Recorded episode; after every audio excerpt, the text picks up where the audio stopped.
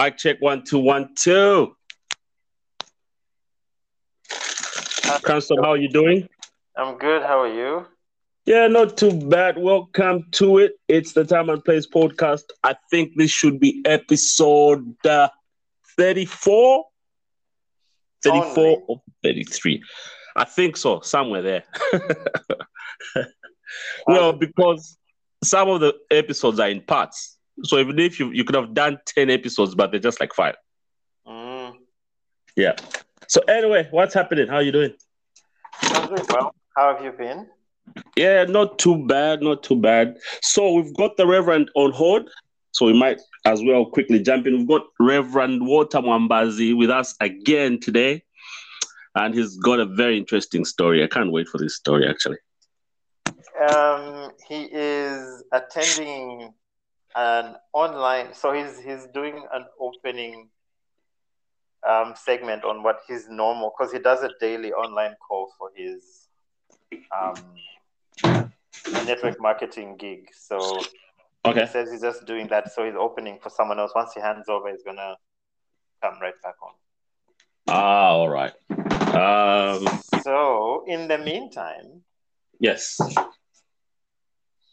Um, today's topic was going to be about the media Definitely the media. and what the media is doing about what. Um, let me read out the question that I sent you. I think is media socially engineering ignorance? And what I mean by that is that it seems all these um, most media houses, right? Yeah. I was watching something yesterday on YouTube, and it, I realized I was like, they had like a discussion program. There was a guy, he's um, a lifestyle coach. Okay, so he's a lifestyle coach, Yes.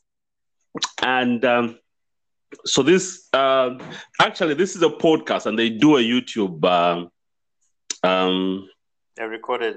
Uh, recorded on YouTube. So they had yeah. like, so these guys invited like six girls, Mhm. and then they brought in this lifestyle coach to talk to all these girls. But then I thought to myself, all these girls, man, they're they're they're, they're women, not girls. They are women. But what they were saying was not making sense. They, were, they didn't have any proper points. And I thought to myself, are these the people they, they, they could actually come up with? No, because I, I I know I could pick random girls who would have been on that panel and articulated themselves well, but it seems it's a pattern. So, so what you're saying is that they are they are trying to model their audience. Rev Walter. Welcome, Rev Walter. Hey, how you doing? Yeah, not too bad. How are you? I'm very good. I hey, my af- my good microphone. I hope that. Oh, okay, good. Uh, Yeah. And I'm muted here, so sounds good. All right. Yep, yep. I've, I'm I've all got my ears. So basically, what we wanted to do was just dive straight in, and Mhm. Mwache- Eh, eh. First of all, like, ni ni mneneni. Mwachedwa. guys, that's why different start Mwachedo. diving. Ay, kona kulipepa ma- diving first mwachedwa. Slim, you owe me. You owe me an apology. Not I'm at I'm sorry. Eh. I need money. I need Oh. money. So Cranston will give you my account. financial. Reparations. yes, financial apology. Compensation. anyway, let's No worries. We'll, let's we'll- run. Let's run. But Mm. what's his name? Cranston introduced me to Zazu. It's brilliant. So you can make Okay. reparations. Meantime, let's run. Okay. I, I had I had my I had my reservation with Zazu, so I'm still just I'm waiting to see how it. performs. Mhm. Then maybe I'll jump on it. Maybe It, later. it, it performs fine. It's music. Okay. All right, we'll try it out. Yeah, it comes very Send, highly send. I'm waiting. Yeah. Yeah, it No. does. It does. We're we're working on something quite uh, interesting uh, with the Zazu guys. Anyway, so over to you guys. Uh, let's run. Okay, so as we get into it, um, uh, some episodes ago we had you as a guest as well, and then we very briefly touched upon a Ponzi scheme post that you had put up on your social media, and it was a it was a word of caution. Just you know, people should not just throw caution to the wind about these, and and there was a lot of them shutting down at that time. Um, But you still kept on with the warning, and you had said others are now probably going to come back in better disguised, but still a Ponzi scheme is a Ponzi scheme. And then more Mhm. recently, there was one that was on Cairo Road, which is like the high street in Zambia, in the capital city of Zambia. And it was very well Yes. located in a very expensive office building. Then, you know, Mhm. tomorrow it's just non existent. Could you tell us Yeah. a little bit about This- what happened there? Yeah, very unfortunate. I mean, like you rightly put it, I've been warning people for the last almost 10 years now. And so Destiny Helpers International, because it's out in the public domain, so it's not a secret, were Mm. part of that. Because when when when I did a simple study, it's so uh, anyway, I suppose when you do it all the time, you get to know these things better. But if you don't know them, then obviously you don't get it. But uh, a simple study, just a simple look at their deal, and immediately it, it stunk to high heaven. So I did warn people, but as usual, I got the flack I always get. Hey, you, you're just a pastor. What have you done? Hey, you're jealous. Wait. But anyway, I mean, I still, I still do it. I still do it. I still warn people, and those who heed, heed. So with the number of warnings I've made out there that have all come true, every single one of them, uh, now I'm becoming a bit of an authority in this space because you will not believe the kind of phone calls and uh, you know messages I get from what sector of uh, the of the public uh, you know uh, domain. Uh, the kind of people that get in touch with me, like Nicodemus, you know, in secret, uh, Mhm. saying, uh, "Rev, there's this deal. I just thought I should hear your take on it before I jump in." So, so there were those who did that, and uh, those who heeded my warnings were safe. But there are others who didn't, as usual, and uh, unfortunately, they lost because the guys, I think, once they had hit the number they needed, they took off. Because ideally, there are two types of Ponzi schemes. There are the ones where there is a centrally based uh, collector, if you like. So once the collector reaches the number they are looking for, once they feel they have hit the number, they just take off. That's what that's what happened with Heritage Coin. That's what happened with um, with um, with this same Destiny Helpers and many many many others. Even uh, they call themselves H2O helpers, uh, help helping hands. The helping hands is one that remorphed as uh, Destiny Helpers, same characters. So so once they have reached their number, they just literally shut office and take off. And they're very smart because what they do, they use you know like here in Zambia, you can actually register with fake uh, stuff, fake ID, because w- the biggest loop we have right now is the national registration card. That's our greatest, weakest point. Everything else has been tight now. So passport is tight, driving license is tight, ZRA, everything is tight. But the problem is it's all hubbed on the NRC. On the So NRC. if the NRC, you know what I mean, huh? So if the N- they, they use corruption, they obtain false uh, IDs, and then sometimes they don't even have to do that. You see, this is why, you know, these people keep uh, foolishly pushing uh, messages about receiving money from COVID funds or UN or you've won a prize from, you know, ABSA. I mean, those things are all fake. And uh, what they're basically doing with those things is harvesting uh, information. So that's the major function of those things. So once they harvest information, and of course, for those of the uh, people listening to your to your podcast, to harvest information basically means to get people's data. So you you send them a form saying you've qualified for whatever, you'll be rewarded with whatever. Please enter your details, and then they'll get your name, they'll get your your date of birth, they'll get your NRC number, they'll ask you to upload your picture, and they'll ask you to upload your ID. That's it. That's it. Even I, who's not a conman, can use that to open accounts online. I can use it to do tons of stuff. And uh, Then what they also do is they go sell these things in, in the in the dark web. As you know very well, the dark web is teeming with uh, a lot of illegal stuff there. And so Yeah. there are people who literally just trade in people's uh, uh, credentials. These credentials are then used by criminals like Destiny Hands to register companies in countries like Zambia. And it will have Yep. details of people in Zambia. And they'll say, okay, this is good. And then you can use that to open uh, a company with PACRA because you use the same ID stuff you stole. And then from there, that's it. Then you just get a couple of guys on the ground who you can falsely cheat into saying this is a genuine company, so we're employing you, come and work. So these people sitting in the offices are just working for someone who is a con. So when when the numbers have been reached, everything else is open based on that. Once the numbers have been reached, they just take off. Like done. They just transfer the money and they're gone. And and forget about finding them ever because all you just do is you know transfer into a Bitcoin account and thank you if you'll ever find me. Once it goes Bitcoin, my friend, I'm gone. Goodbye. You'll never know me again. So that, that's basically that's it. That's that's that's the beauty of crypto. Crypto can't be traced. So with uh, what you call it, what's the other one? Um, um, Heritage Coin. It was the same thing. Uh, they were sending What money is, to the so-called. What is this heritage coin though? Was that just made for Africa or something? Well, it was as, it was started by some Zambians, but they were following as usual these con people. I don't know if recently you heard about uh, crowds Crowd One. Crowd One was started by some con men in Romania and what have you. Same characters. They just disappear and then come back up again. It's the same people that are behind things like MMM. MMM basically caused people in Nigeria to commit suicide. It was very bad. Oh, yes. MMM really hit people hard in Nigeria because they took off with $3 billion. Oh. You? Mm. Oh, don't play, my friend.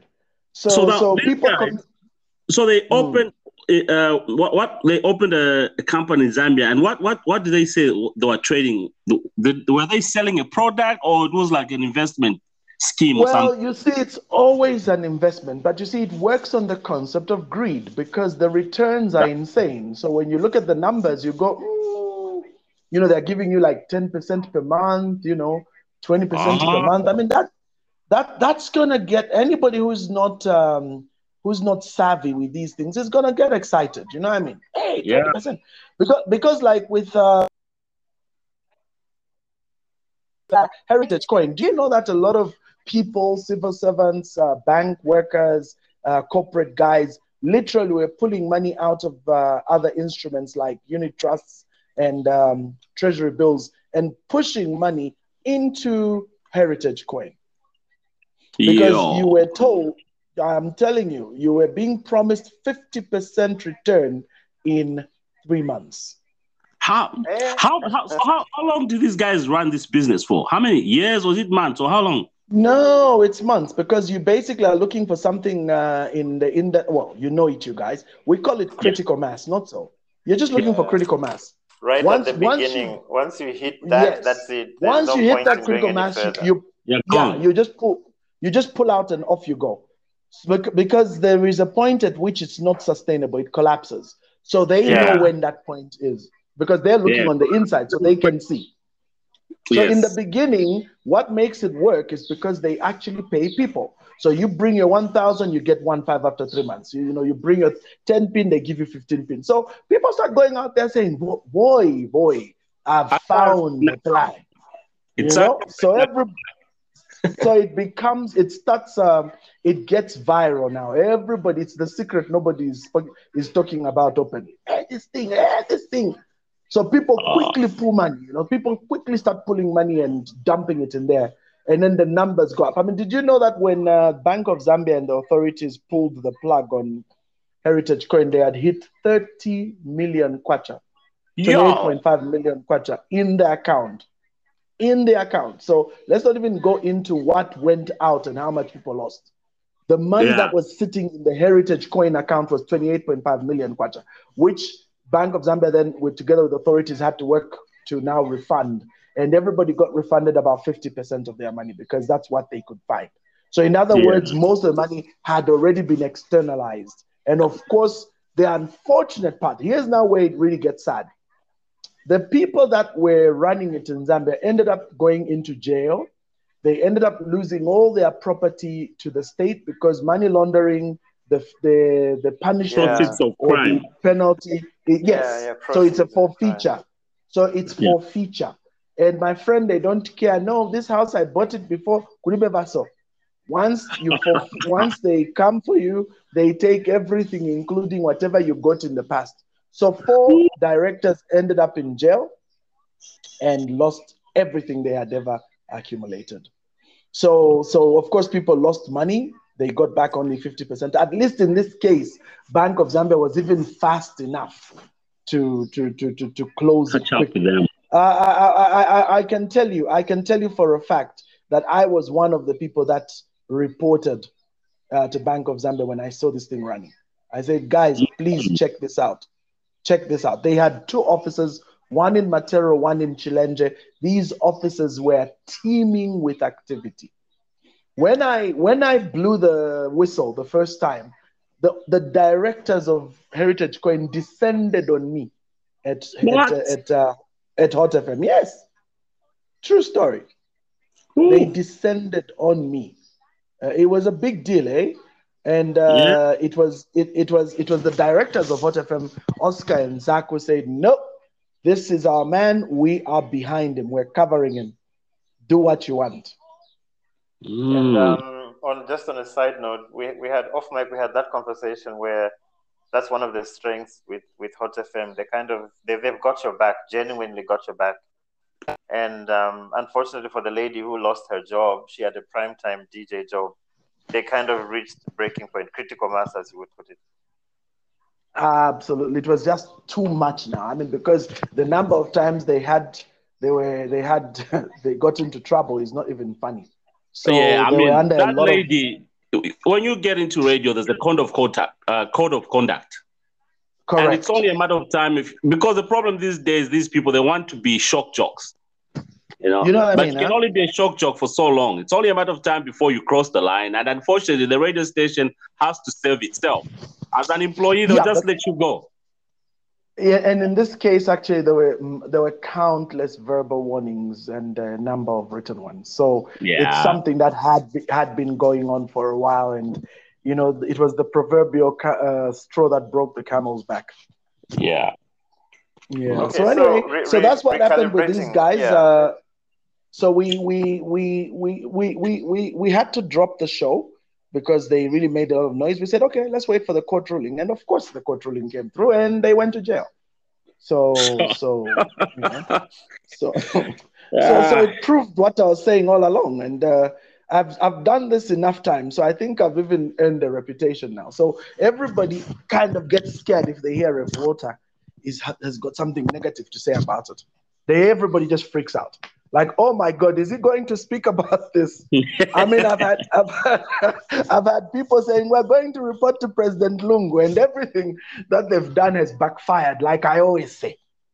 And I, and then and then you know I, I just watch them now because I don't even do the I told you, so I just keep quiet.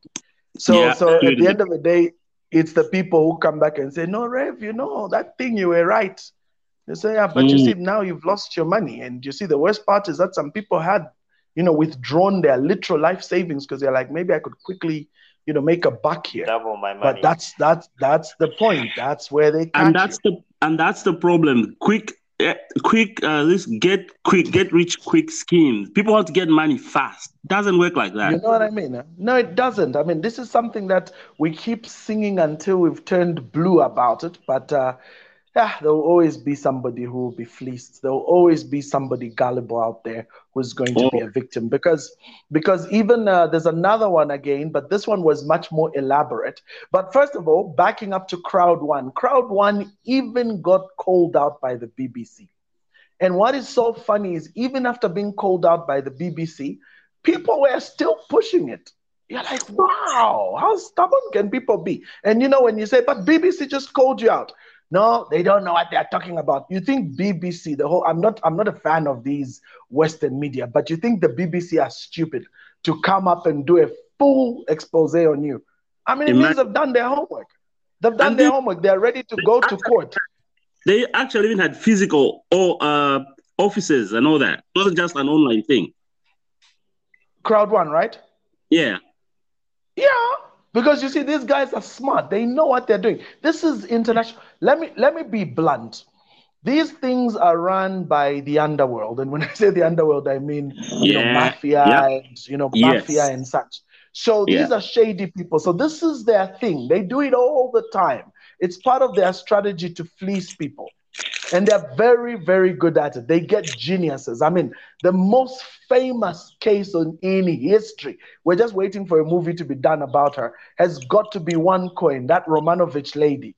I mean, Yeah. that lady got everyone. I'm talking banks in the UK. We're talking. Everybody fell for Mhm. that woman. She was a phenomenal presenter. She Yeah. built OneCoin. She literally brought in every leading uh, network marketer into it. She filled up Wembley Stadium. I'm not joking. Wembley in the UK filled it up. 60,000 people in Wembley to listen to her pitch. When that Romanovich lady disappeared, she disappeared with $8 billion. Huh. Let that sink in for a minute. Mm. Yeah, yeah. My, my, my, my brother was finessed out of a couple of thousands in the UK. And this and what and he used to buy cars and all that from the UK. And these guys, they built a relationship with him. He bought a few Mm. cars from them. And they were just building a relationship, relationship, rela- Mm. over three Mm. years doing business with him. So the, Mm. when he it was time for him to order like a big deal, that's when they hammered him. Mhm. Talking Hundreds thousands of watch- dollars. He went I'm there. There was telling you. office went there after a couple of weeks. The office shut down. Everything gone. yeah, yeah, yeah. They do that. They do that. Because this Romanovich lady, she got a lot of people into problems. Because you can imagine in the UK how many, I mean, this, she was so good that they had offices in the UK, they had setups. She's literally disappeared off the planet of the, uh, off the face of the planet. So, so of course, the stories are that she probably went and got surgery and disappeared because she never, I mean, when cracks came to the crunch because an investigative story was done by Al Jazeera, by BBC. They did Yeah. stories on her. And and Yeah. what they discovered is that from the word go, there were very keen observers in the industry who started questioning where the servers are. Where are your servers? If you're generating uh, Bitcoin or or altcoin, as they called it, OneCoin, theirs was called OneCoin. If you're Yeah. if you're if you're mi- if you're mining this coin, where are your servers? Where where's your blockchain technology to run this? Who is running that blockchain? Where is it stationed? Truth is, can you imagine there was nothing, nothing. They were so good at creating an impression that they even had blockchain technology when they didn't. But because she was such a brilliant presenter and really, really played it right, you know, they had the most expensive offices. I believe they were in the mile, you know, the, the famous mile in, in An London. expensive one, yeah. Yeah. You Up- the up mile, market. the one that's a, the, the one that's the city within the city. It's a nation Mm. within a city.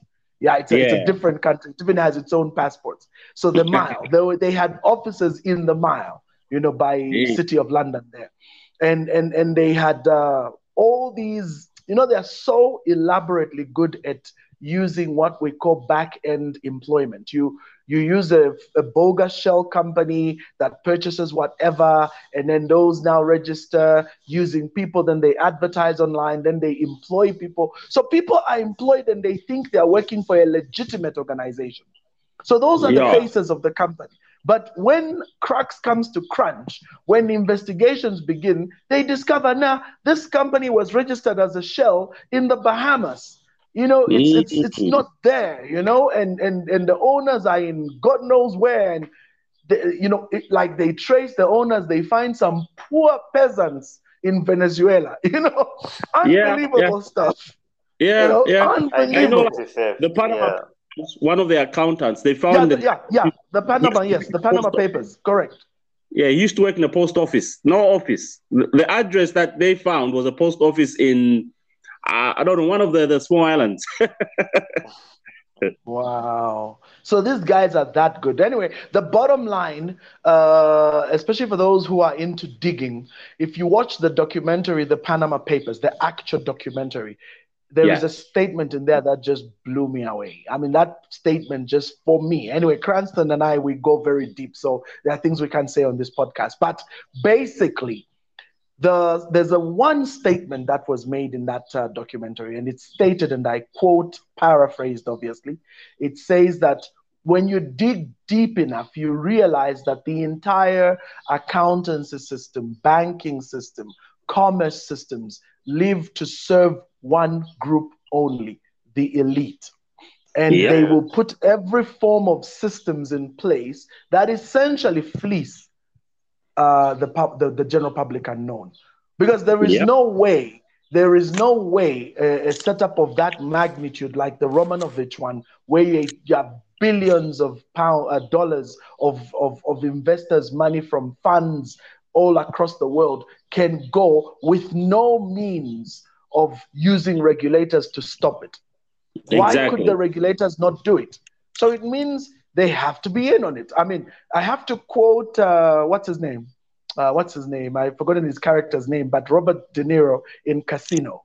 You know, he said something profound in there, and I love it as a quote. He says, he says, Sam Rosen. there, uh, yes, Sam Roskin, correct, correct, correct, correct. So he says this statement. He says this statement about the son in. There's a son-in-law who, who's the son of, who's the son-in-law to the governor or the commi- games commissioner, chairperson, or somebody, but a powerful person.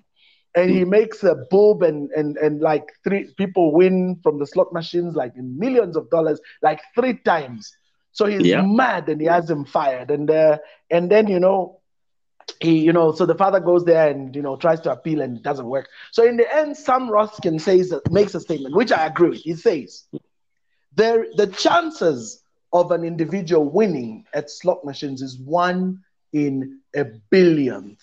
Okay, it's a very small chance. That's why they make money off it. The chances of a person winning twice is almost impossible. Three times, it's it's it can't happen. So hmm. if a person wins three times in one day, then either either they are in on it or they are too dull for the job. Either way, they are fired. You know, so, so I love that statement because for me, that's it. There's no way eight billion dollars, three billion, five billion, whatever. Once you hit billion, it's a lot of money. There's no way Yeah. all that money can go and people are not in on it. Impossible. These are- it- they can't be that much geniuses. So it's, it's part of a s- it's part of a system If, that if you if you occasionally really is allowed dig- to fleece. Yeah, Mm. if, if you if you dig the, you know, like y- you have the police, the policing system, right? The Mm. inner levels in the so the police for the elite would be the intelligence services. So a Mhm. lot of this stuff is aided by by intelligence services. Where yes, if you look for the eight billion, you literally will not find it. It's off Yeah. the books because they were whether Yeah. it is the Mossad involved, MI5, it's the FBI. You they they they are all in on it. You know, they know Yeah, their because, job I mean, and they serve their job. I mean, absolutely. Because think about it. Where do you hide eight billion dollars? I mean, like seriously, where? Exactly. Look at it. Yeah, as in, uh, like here. Imagine if you try to, with Mm. the moment hundred thousand, just hundred thousand dollars hits your account, you're going to get phone. Your account to be. That's in Australia. My goodness, calls, the, the flags you- that will go up. Yeah, Now imagine billions and no flags were raised. Mm. How? Uh-uh. So this is where you begin to actually understand what the Dutch banker said. Again, we don't want to go into that space, but there's a Dutch banker. You can always search it out. Not you, the ones listening on the podcast. You guys know already. So there's a Yeah. Dutch banker who said, and I quote, he said, again, paraphrase because I can't remember his word word for it. He said that there are two parallel systems in the banking world. There is the legitimate one that is kept for the sheeple, also known as the goyim. Goyim. Go look up that word. It's a very interesting word.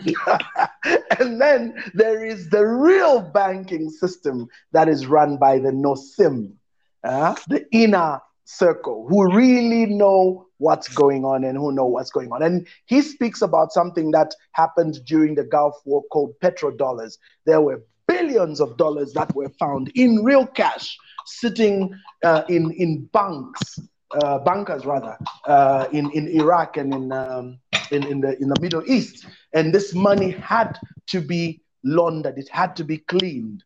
And so people like them, that was their work to take illegal money of that nature and clean it up. It's the same work they do with money for for drugs and extortion and human trafficking and whatever. Because there's a lot of money there. Yeah, organ trafficking. Absolutely. There you go. So philanthropy is one of the most powerful ways in which they clean up the money. But there's very clever strategies that are used. So essentially, when you see these Ponzi's, this is a strategy by the the the underworld to fleece money. And the sad part is that um, historically, because these things we look into history to see patterns, historically, every leading uh, agency, security agency, has been accused of yes. raising funds illegally. So, yeah. so this is historically true. So the stuff, I mean, some of it has public. been made into like movies. We are, so we are we are speculating. It's in public. Domain. You domain. know what I mean? It's, it's in public well domain. Correct. Anywhere correct. you click correct. into it, you will find the document. Now, uh, before because this was was meant to be a bit of a short one. Um, yeah. Well, so we're sort of uh, having to close. Um, as you said, we started mm-hmm. a bit Mm-hmm. late. Tell me more about this thing briefly, right? Tell me more about this village banking pandemic that's happening in Central Africa. it's actually I it's mean- not a pandemic. It's not a pandemic. It's it, it's a very good thing, actually, Slim and uh, Cranston. You see, the thing about village blank banking, which we need to understand, is that it's it's it's it's it's basically a cooperative on steroids. Uh, it's just people empowerment at a much more level uh, community base. So what's right. going on basically? Yes. So it's it's a cooperative. Uh, the, the regulated version of, a, of village banking or Stokvel, as they call them in South Africa, would be an official cooperative, what they call a SACCO. So that's a, a cooperative, co- some savings and uh, something cooperative, whatever. I keep forgetting what SACCO stands for, but it's basically that's regulated. So, in other words, there is an organization that runs that. So, if you want to upgrade your village banking into a SACCO, then there are all manner of rules you have to kind of comply with, and then you're governed and watched. But below that, below that is village banking, which is basically Chilimba, but at a whole other level. Yeah. And the Chilimba. concept is very simple. Mhm. So actually, it's a private school, Chilimba. Yes, exactly, but without the Ponzi part, because Yeah. a stock And that's the part that I always argue with a lot of these people who keep falling for these cons. Whatever chilimba you look at, it's your money. It's not other people's money. So everybody is pooling their money together, and then they have a large pool of money from which individuals, depending on what kind of you know deals or ideas they have, can borrow. So, so, so we're pulling money together. So maybe Slim Cranston, Rev Walter, and a couple of other people. We pull our money together. We say, okay, uh, let's put some money in here. So we all put money together. So this money, maybe each person puts, for argument's sake, two hundred dollars. So by eight of us, that's a thousand six hundred in the pool. Now that thousand six hundred in the pool, it's up to you. Do you want to borrow? So some people may not want to borrow, so they'll leave it. But then there are others who want to borrow. So they'll borrow three hundred dollars. In that case, when they borrow, you're supposed to pay back 300 plus the interest that you all agree is paid for the period in question so when you when it gets to the end of the year this thing is dissolved so how the way it's dissolved is very simple they look at the total number of contributions you make throughout the period divide sorry the total number of contributions you make plus the interest you paid when paying back and that's your money so you actually make money off the money you borrowed, uh, which is your money, plus the interest you paid back. That's how it works. So there is no, there's no getting anybody else's money. Now, in in in a number of cases, some of these circles have gone very big, and so they say, okay, uh, sorry, these village bankings have gone very big. So they say, you know what? Let's formalize this. That's how they say, okay, so to formalize a village banking, you have to make it into a SACCO. So here in Zambia, we actually have a regulator uh, they give guidance. Uh, it's an actual proper, proper thing with professionals, and they will guide on how to convert a village banking scheme into an actual SACCO where you can now actively invest uh, as a group. So the. Kenyans have taken it to a whole other level. Uh, there's one diaspora SACCO run by Kenyans where they were able to raise $12 million and invest in a block of up uh, upmarket flats in Nairobi. Amazing. I watched it on, um, I think, Business Africa or Black Entertainment TV, one of these platforms, mm. but you're predominantly run by blacks. But it was just amazing I, I know to see. The lady who's in charge of that. She stays close to my house. Oh wow! There you yeah, go. So you see what? Maybe we can uh, we can have a chat with her one of these fine days. Yeah, yeah, not? absolutely. Because they've done amazing things, and uh, you you know I watched and saw what they've built in Kenya. I was like, wow. Yeah. So so you see, so as uh, as that now they have a very big circle. I think it's like two thousand members strong. So obviously, I mean, because you know to raise eight million dollars, it's not small money. So yeah. so so obviously it means a lot of people are contributing, and then this is an investment. You know, when this thing starts making money, everybody is able to get dividends because there's a way SACCOs also pay uh, dividends yeah, for profits generated by. Yeah, so so it's solid. It's it's proper. It's regulated. It's legit. So even village banking is in the same category, but just that it's informal. That's the only difference. Village banking is informal, SACCO is formal.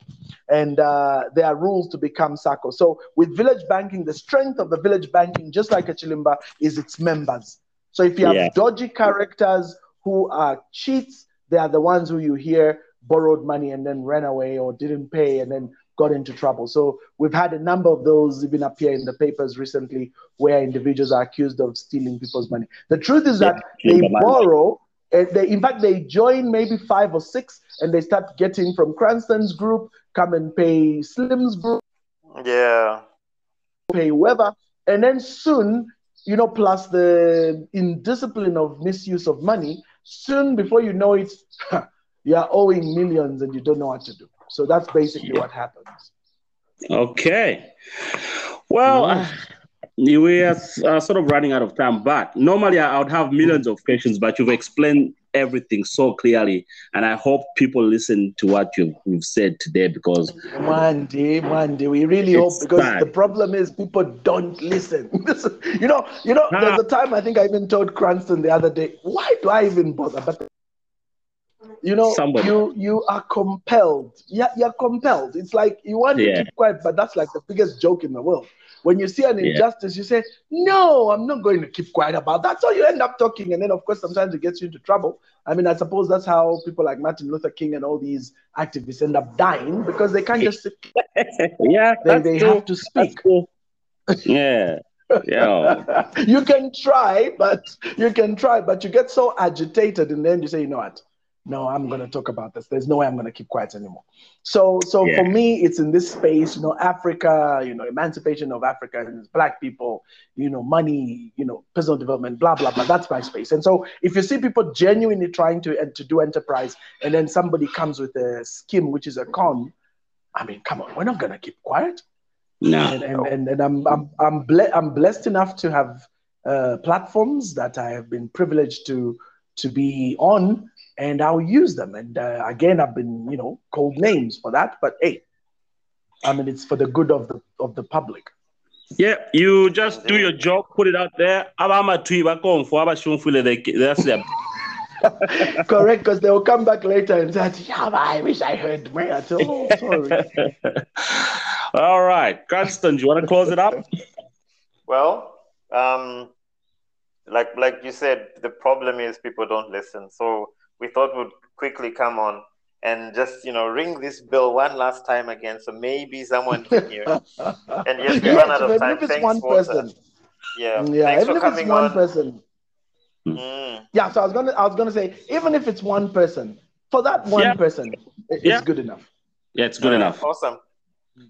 All right. It Alrighty. is the Time and Place podcast. Rev Walter, thank you very much, as usual. And don't worry, we'll get in touch soon after this. We'll have a, a chat with Cranston, then we'll do something special. nice. I have, I will be waiting. All right. All right. Okay. All right. Cheers. Ladies, gents, you've listened for yourself. No lies, no ifs, You know, you watch yourself out there. So we'll see you, Cranston. All right. Bye bye. Yeah. Bye. Ooh. Hello. Mic check one two one two.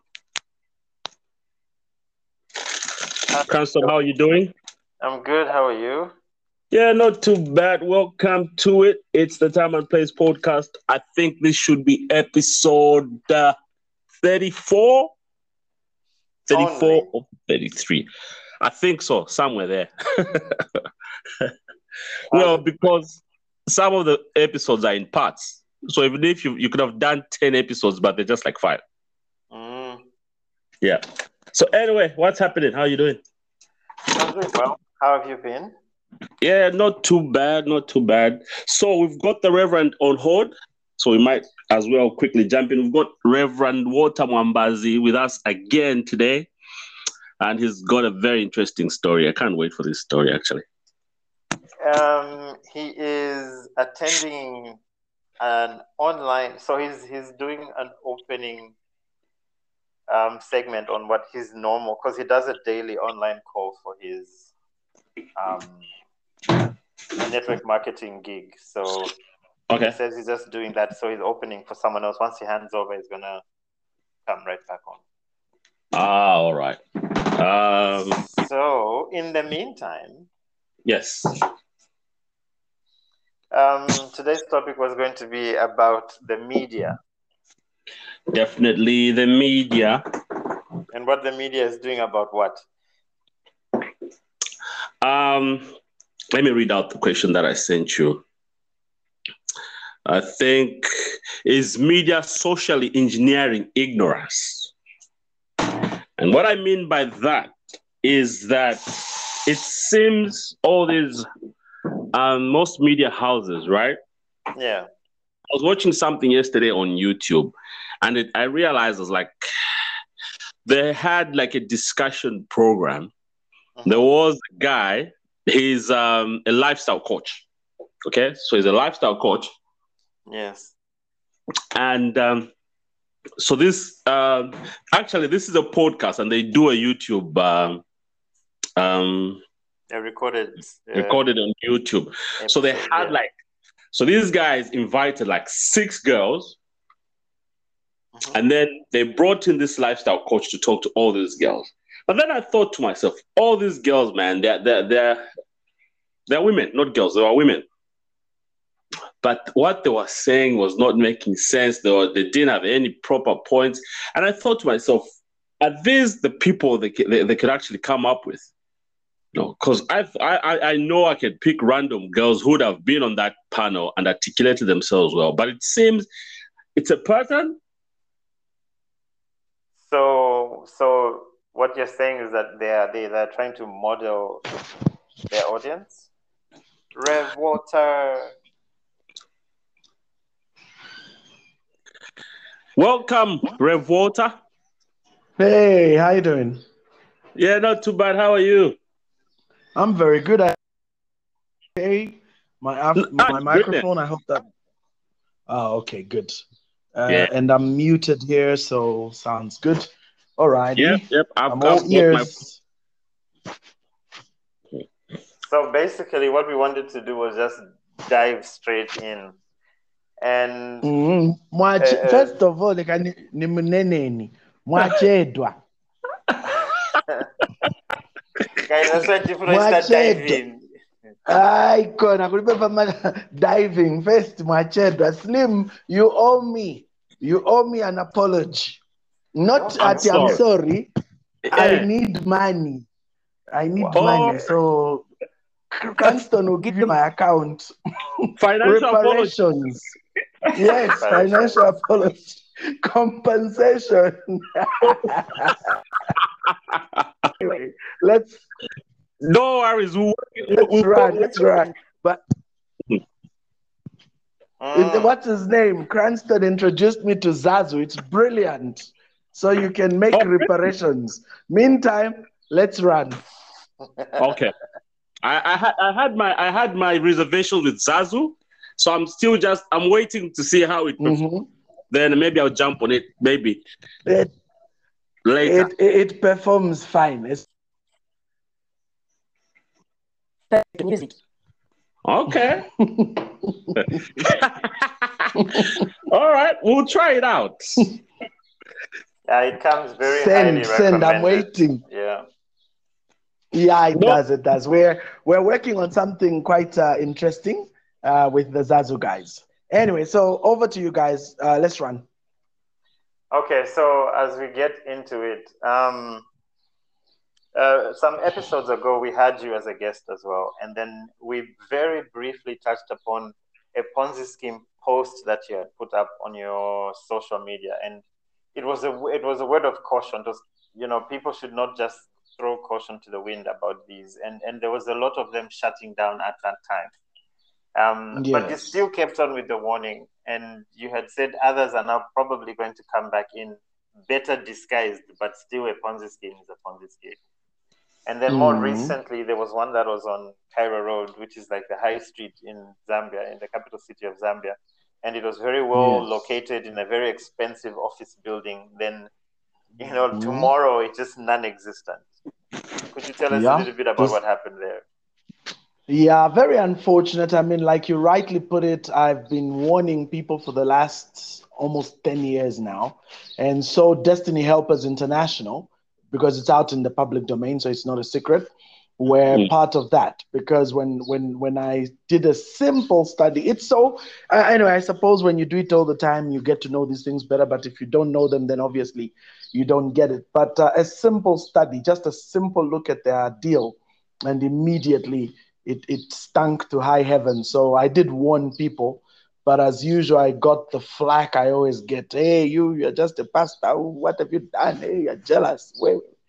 But anyway, I mean, I still, I still do it. I still do it. I still warn people, and those who heed, heed. So with the number of warnings I've made out there that have all come true, every single one of them, uh, now I'm becoming a bit of an authority in this space because you will not believe the kind of phone calls and uh, you know messages I get from what sector of uh, the of the public uh, you know uh, domain. Uh, the kind of people that get in touch with me, like Nicodemus, you know, in secret, uh, Mhm. saying, uh, "Rev, there's this deal. I just thought I should hear your take on it before I jump in." So, so there were those who did that, and uh, those who heeded my warnings were safe. But there are others who didn't, as usual, and uh, unfortunately, they lost because the guys, I think, once they had hit the number they needed, they took off. Because ideally, there are two types of Ponzi schemes. There are the ones where there is a centrally based uh, collector, if you like. So once the collector reaches the number they are looking for, once they feel they have hit the number, they just take off. That's what that's what happened with Heritage Coin. That's what happened with um, with um, with this same Destiny Helpers and many many many others. Even uh, they call themselves H2O helpers, uh, help helping hands. The helping hands is one that remorphed as uh, Destiny Helpers, same characters. So so once they have reached their number, they just literally shut office and take off. And they're very smart because what they do, they use you know like here in Zambia, you can actually register with fake uh, stuff, fake ID, because w- the biggest loop we have right now is the national registration card. That's our greatest, weakest point. Everything else has been tight now. So passport is tight, driving license is tight, ZRA, everything is tight. But the problem is it's all hubbed on the NRC. On the So NRC. if the NRC, you know what I mean, huh? So if the NRC, they, they use corruption, they obtain false uh, IDs, and then sometimes they don't even have to do that. You see, this is why, you know, these people keep uh, foolishly pushing uh, messages about receiving money from COVID funds or UN or you've won a prize from, you know, ABSA.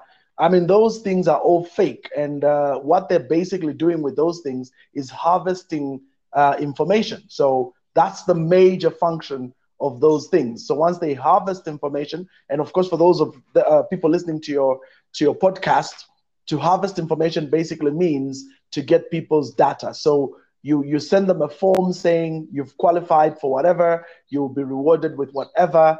Please enter your details, and then they'll get your name, they'll get your your date of birth, they'll get your NRC number, they'll ask you to upload your picture, and they'll ask you to upload your ID. That's it. That's it. Even I, who's not a conman, can use that to open accounts online. I can use it to do tons of stuff.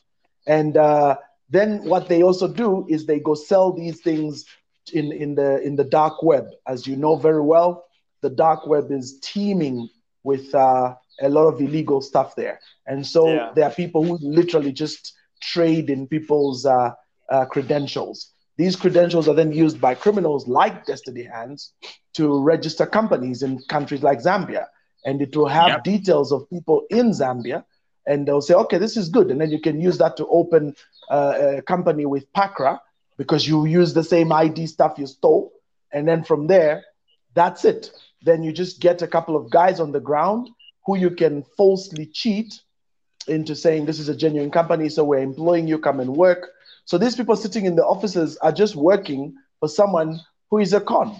So when when the numbers have been reached, everything else is open based on that. Once the numbers have been reached, they just take off. Like done. They just transfer the money and they're gone. And and forget about finding them ever because all you just do is you know transfer into a Bitcoin account and thank you if you'll ever find me. Once it goes Bitcoin, my friend, I'm gone.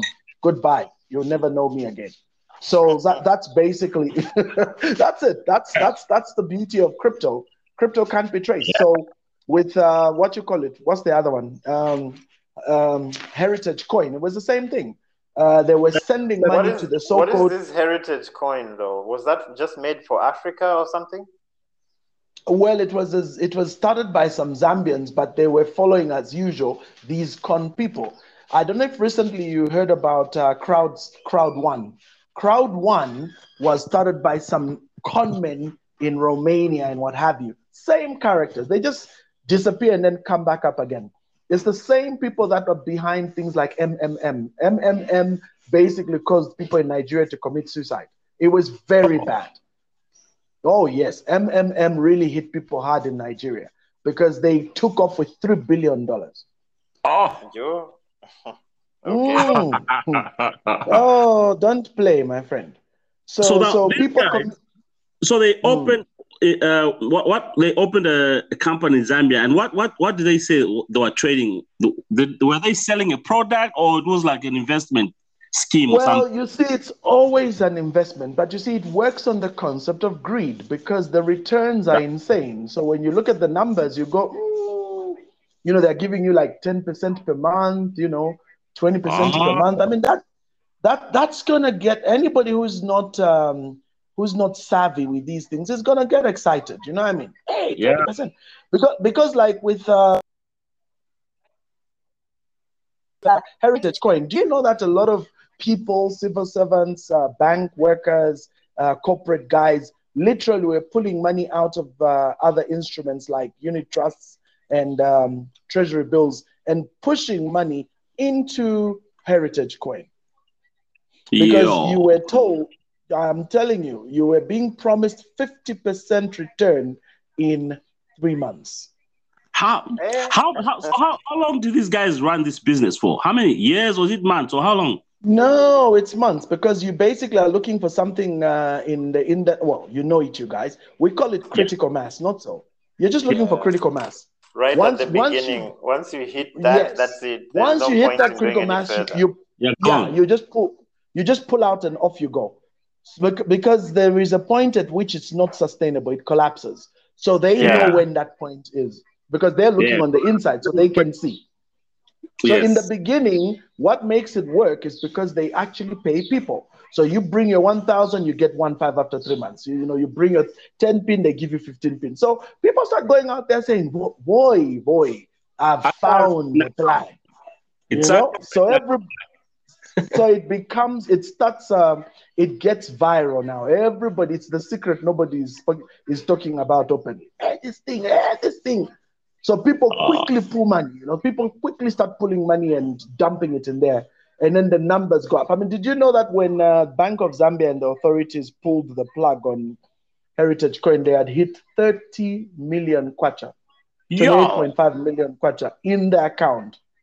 In the account. So let's not even go into what went out and how much people lost. The money Yeah. that was sitting in the Heritage Coin account was 28.5 million kwacha, which Bank of Zambia then, with together with authorities, had to work to now refund. And everybody got refunded about 50% of their money because that's what they could find. So, in other Yeah. words, most of the money had already been externalized. And of course, the unfortunate part here's now where it really gets sad. The people that were running it in Zambia ended up going into jail. They ended up losing all their property to the state because money laundering, the the, the punishment Yeah. Proceeds of or the penalty, it- yes. Yeah, yeah, so it's a proceeds of crime. forfeiture. So it's Yeah. forfeiture. And my friend, they don't care. No, this house I bought it before. Kuribe. Once you forfeit, once they come for you, they take everything, including whatever you got in the past. So four directors ended up in jail and lost everything they had ever accumulated. So, so of course, people lost money. They got back only 50%. At least in this case, Bank of Zambia was even fast enough to to to to, to close it Catch up quickly. with them. Uh, I, I, I, I can tell you, I can tell you for a fact that I was one of the people that reported uh, to Bank of Zambia when I saw this thing running. I said, guys, please check this out.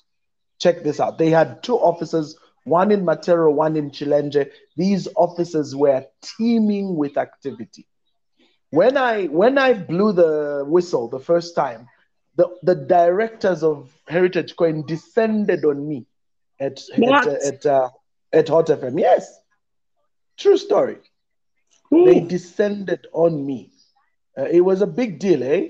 And uh, it was it, it was it was the directors of Hot FM, Oscar and Zach, who said, "Nope, this is our man. We are behind him. We're covering him. Do what you want." And Mm. um, on just on a side note, we, we had off mic we had that conversation where that's one of the strengths with with Hot FM. They kind of they they've got your back, genuinely got your back. And um, unfortunately for the lady who lost her job, she had a primetime DJ job. They kind of reached breaking point, critical mass, as you would put it. Absolutely, it was just too much now. I mean, because the number of times they had, they were, they had, they got into trouble is not even funny. So yeah, I mean, were under a that lot of lady, when you get into radio, there's a code of contact, uh, code of conduct. Correct. And it's only a matter of time if because the problem these days, these people they want to be shock jocks. You know, You know what I but mean, you can huh? only be a shock jock for so long. It's only a matter of time before you cross the line. And unfortunately, the radio station has to serve itself. As an employee, they'll Yeah, just but- let you go. Yeah, and in this case, actually, there were there were countless verbal warnings and a number of written ones. So it's something that had be, had been going on for a while, and you know, it was the proverbial ca- uh, straw that broke the camel's back. Yeah. Yeah. Okay, so so anyway, re- so that's what happened with these guys. yeah. Uh, so we we we we we we we, had to drop the show because they really made a lot of noise. We said, okay, let's wait for the court ruling, and of course, the court ruling came through, and they went to jail. So so so. So, so it proved what I was saying all along, and uh, I've I've done this enough times, so I think I've even earned a reputation now. So everybody kind of gets scared if they hear a voter is has got something negative to say about it. They everybody just freaks out like, oh my god, is he going to speak about this? I mean, I've had I've had, I've had people saying we're going to report to President Lungu, and everything that they've done has backfired, like I always say. And I, and then and then you know I, I just watch them now because I don't even do the I told you, so I just keep quiet. So Yeah, so at the end of the day, it's the people who come back and say, no, Rev, you know that thing you were right. They say, yeah, but you Mm. see now you've lost your money, and you see the worst part is that some people had you know withdrawn their literal life savings because they're like maybe I could quickly you know make a buck here. Double my money. But that's that's that's the point. That's where they and that's you. the and that's the problem. Quick, eh, quick. Uh, this get quick, get rich quick schemes. People want to get money fast. Doesn't work like that. You know what I mean? No, it doesn't. I mean, this is something that we keep singing until we've turned blue about it. But uh, yeah, there will always be somebody who will be fleeced. There will always be somebody gullible out there who's going to be Oh. a victim. Because because even uh, there's another one again, but this one was much more elaborate. But first of all, backing up to Crowd One, Crowd One even got called out by the BBC. And what is so funny is even after being called out by the BBC, people were still pushing it. You're like, wow, how stubborn can people be? And you know, when you say, but BBC just called you out. No, they don't know what they're talking about. You think BBC, the whole I'm not I'm not a fan of these Western media, but you think the BBC are stupid to come up and do a full expose on you. I mean, it Ima- means they've done their homework. They've done And their they- homework. They're ready to go to court.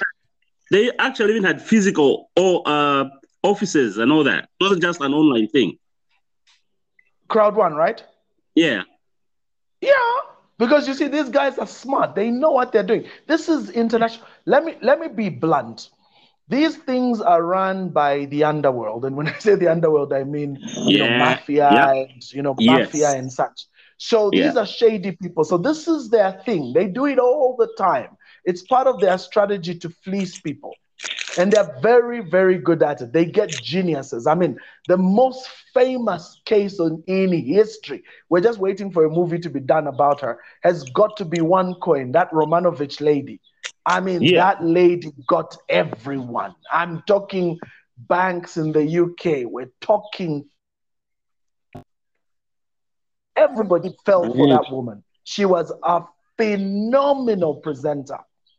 She Yeah. built OneCoin. She literally brought in every leading uh, network marketer into it. She filled up Wembley Stadium. I'm not joking. Wembley in the UK filled it up. 60,000 people in Wembley to listen to her pitch. When that Romanovich lady disappeared, she disappeared with $8 billion. Huh. Let that sink in for So- a minute. Mm. Yeah, yeah. My, my, my, my brother was finessed out of a couple of thousands in the UK. And this and what and he used to buy cars and all that from the UK. And these guys, they built a relationship with him. He bought a few Mm. cars from them. And they were just building a relationship, relationship, relationship. Mm. Over three Mm. years doing business with him. So the, Mm. when he it was time for him to order like a big deal, that's when they hammered him. Mhm. Hundreds of thousands of watch- dollars.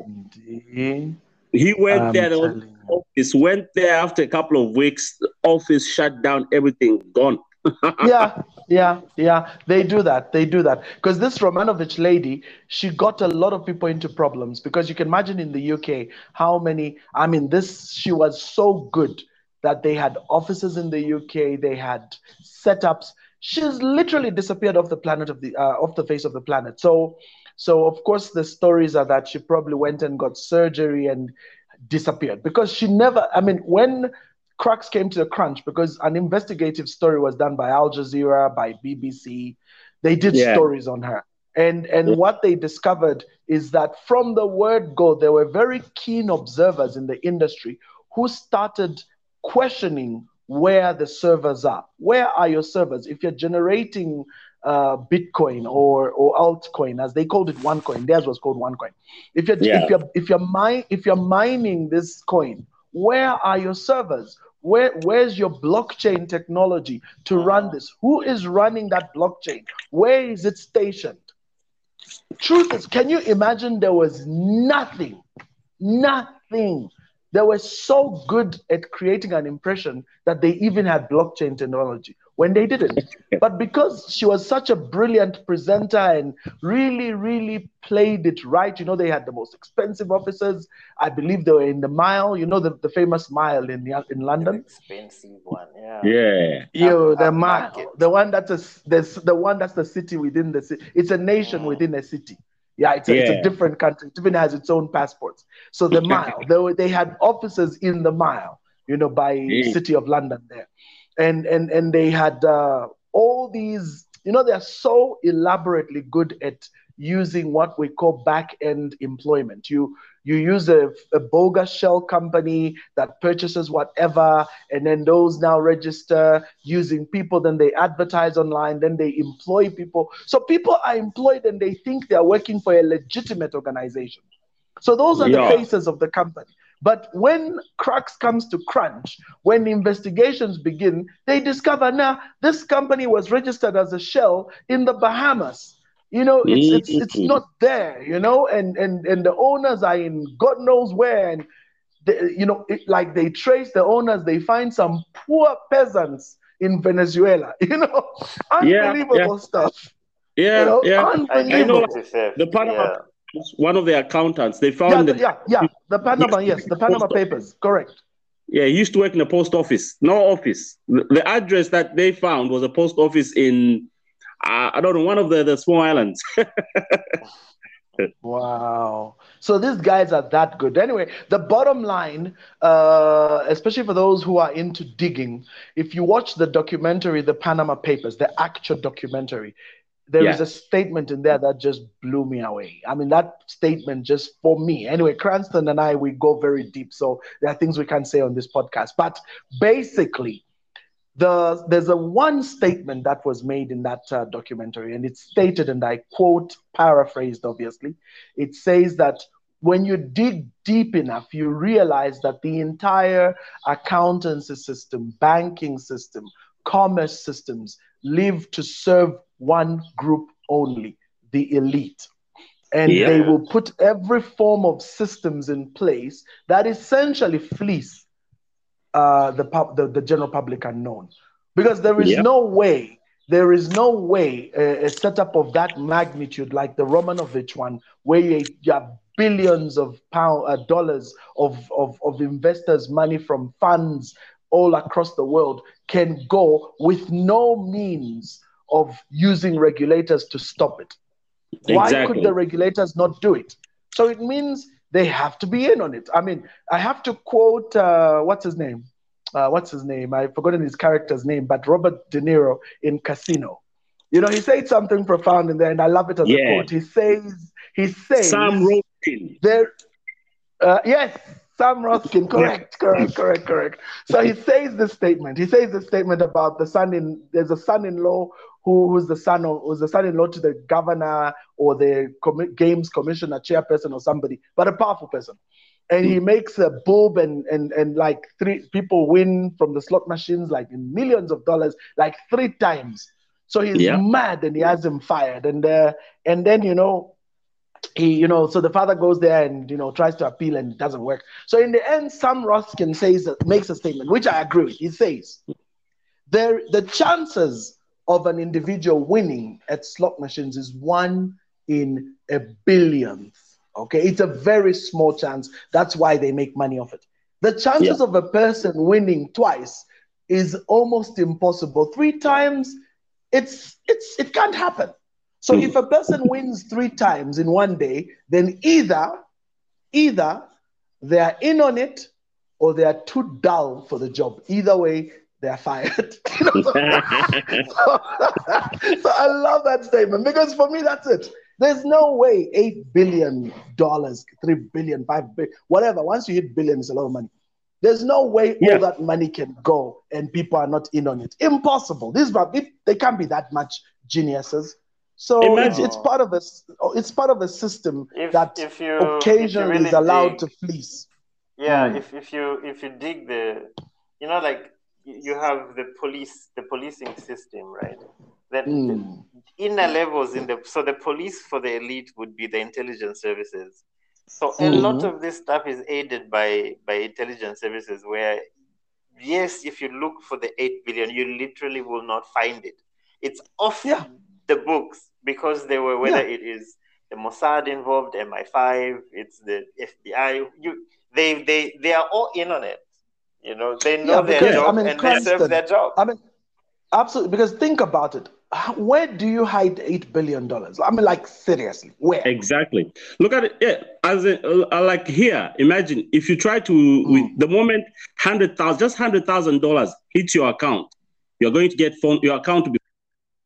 That's in Australia. My goodness, the, the flags that will go up. Yeah, Now imagine billions and no flags were raised. Mm. how? So this is where you begin to actually understand what the Dutch banker said. Again, we don't want to go into that space, but there's a Dutch banker. You can always search it out. Not you, the ones listening on the podcast. You guys know already. So there's a Yeah. Dutch banker who said, and I quote, he said, again, paraphrase because I can't remember his word word for it. He said that there are two parallel systems in the banking world. There is the legitimate one that is kept for the sheeple, also known as the goyim. Go look up that word. It's a very interesting word. and then there is the real banking system that is run by the nosim, uh, the inner circle, who really know what's going on and who know what's going on. And he speaks about something that happened during the Gulf War called petrodollars. There were billions of dollars that were found in real cash sitting uh, in, in banks, uh, bankers rather, uh, in, in Iraq and in, um, in, in, the, in the Middle East. And this money had to be laundered, it had to be cleaned. And so people like them, that was their work to take illegal money of that nature and clean it up. It's the same work they do with money for for drugs and extortion and human trafficking and whatever. Because there's a lot of money there. Yeah, organ You- trafficking. you- absolutely. There you go. So philanthropy is one of the most powerful ways in which they clean up the money. But there's very clever strategies that are used. So essentially, when you see these Ponzi's, this is a strategy by the the the underworld to fleece money. And the sad part is that um, historically, because these things we look into history to see patterns. Historically, every leading uh, agency, security agency, has been accused of Yes. raising funds illegally. So, Yeah. so this is historically true. So this stuff, I mean, Yes, some of it has been made It's into like movies. we are so we are we are speculating. It's in public. you know what I mean? It's, very in well public domain, documented. correct? Anywhere you click correct. into it, you will find the document. Now, uh, before because this was was meant to be a bit of a short one. Um, Yeah. well, so we're sort of uh, having to close. Um, as you said, we started a bit Mhm. late. Tell me more about this thing briefly, right? Tell me more about this village banking pandemic that's happening in Central it's actually it's mean- not a pandemic. It's not a pandemic. It's it, it's a very good thing actually, Slim and uh, Cranston. You see, the thing about village blank banking, which we need to understand, is that it's it's it's it's it's basically a cooperative on steroids. Uh, it's just people empowerment at a much more level uh, community base. So All what's right. going on basically? Yes. So it's it's a cooperative. Uh, the, the regulated version of, a, of village banking or Stokvel, as they call them in South Africa, would be an official cooperative, what they call a SACCO. So that's a, a cooperative, co- some savings and uh, something cooperative, whatever. I keep forgetting what SACCO stands for, but it's basically that's regulated. So, in other words, there is an organization that runs that. So, if you want to upgrade your village banking into a SACCO, then there are all manner of rules you have to kind of comply with, and then you're governed and watched. But below that, below that is village banking, which is basically Chilimba, but at a whole other level. Yeah. And the Chilimba. concept is very simple. Mhm. It's actually it's a private school chilimba. Yes, exactly, but without the Ponzi part, because Yeah. a stock And that's the part that I always argue with a lot of these people who keep falling for these cons.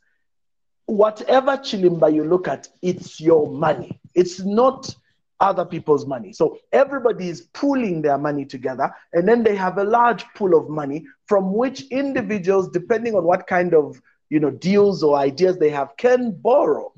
So, so, so we're pulling money together. So maybe Slim Cranston, Rev Walter, and a couple of other people. We pull our money together. We say, okay, uh, let's put some money in here. So we all put money together. So this money, maybe each person puts, for argument's sake, two hundred dollars. So by eight of us, that's a thousand six hundred in the pool. Now that thousand six hundred in the pool, it's up to you. Do you want to borrow? So some people may not want to borrow, so they'll leave it. But then there are others who want to borrow. So they'll borrow three hundred dollars. In that case, when they borrow, you're supposed to pay back 300 plus the interest that you all agree is paid for the period in question. So when you when it gets to the end of the year this thing is dissolved. So how the way it's dissolved is very simple. They look at the total number of contributions you make throughout the period divide sorry the total number of contributions you make plus the interest you paid when paying back. And that's your money mm-hmm. So you actually make money off the money you borrowed, uh, which is your money, plus the interest you paid back. That's how it works. So there is no, there's no getting anybody else's money. Now, in in in a number of cases, some of these SACCOs have gone very big, And so they say, okay, uh, sorry, these village bankings have gone very big. So they say, you know what? Let's formalize this. That's how they say, okay, so to formalize a village banking, you have to make it into a SACCO. So here in Zambia, we actually have a regulator. Uh, they give guidance. Uh, it's an actual proper, proper thing with professionals, and they will guide on how to convert a village banking scheme into an actual SACCO where you can now actively invest uh, as a group. So the okay. Kenyans have taken it to a whole other level. Uh, there's one diaspora SACCO run by Kenyans where they were able to raise $12 million and invest in a block of up uh, upmarket flats in Nairobi. Amazing. I watched it on, um, I think, Business Africa or Black Entertainment TV, one of these platforms, mm. but you're predominantly run by blacks. But it was just amazing I, I know to see. The lady who's in charge of that, she stays close to my house. Oh wow! There you yeah, go. So you see what? Maybe we can uh, we can have a chat with her one of these fine days. Yeah, yeah, not? absolutely. Because they've done amazing things, and uh, you you know I watched and saw what they've built in Kenya. I was like, wow. Yeah. So so you see, so as uh, as that now they have a very big circle. I think it's like two thousand members strong. So obviously, I mean, because you know, to raise eight million dollars, it's not small money. So yeah. so so obviously it means a lot of people are contributing, and then this is an investment.